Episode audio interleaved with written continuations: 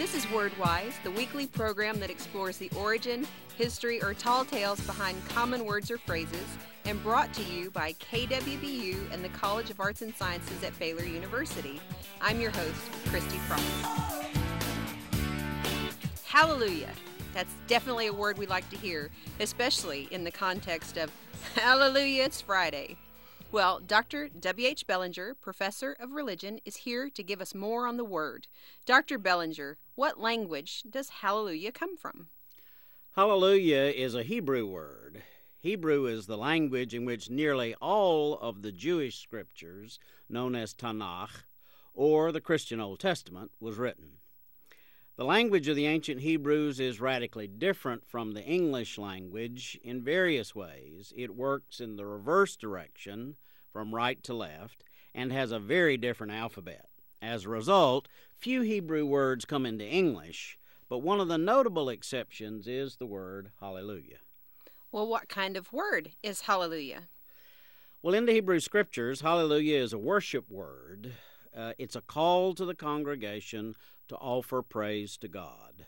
The first part of the word, hallelujah, is a plural imperative verb meaning you all praise. The last part, Yah, is a poetic shortened form of the special Hebrew proper name for God, which, as best as we can tell, was pronounced Yahweh. So, hallelujah, praise Yahweh, or praise the Lord, often uh, put into English, is an imperative call to praise God. In Christian tradition, the word is often used in musical compositions of praise and thanksgiving. So, how would we compare the original use of the word with the contemporary use of the word? Well, in contemporary usage, the word has really become a kind of exclamation spoken in both sacred and secular settings as an outburst of praise, just like your beginning, Hallelujah, it's Friday.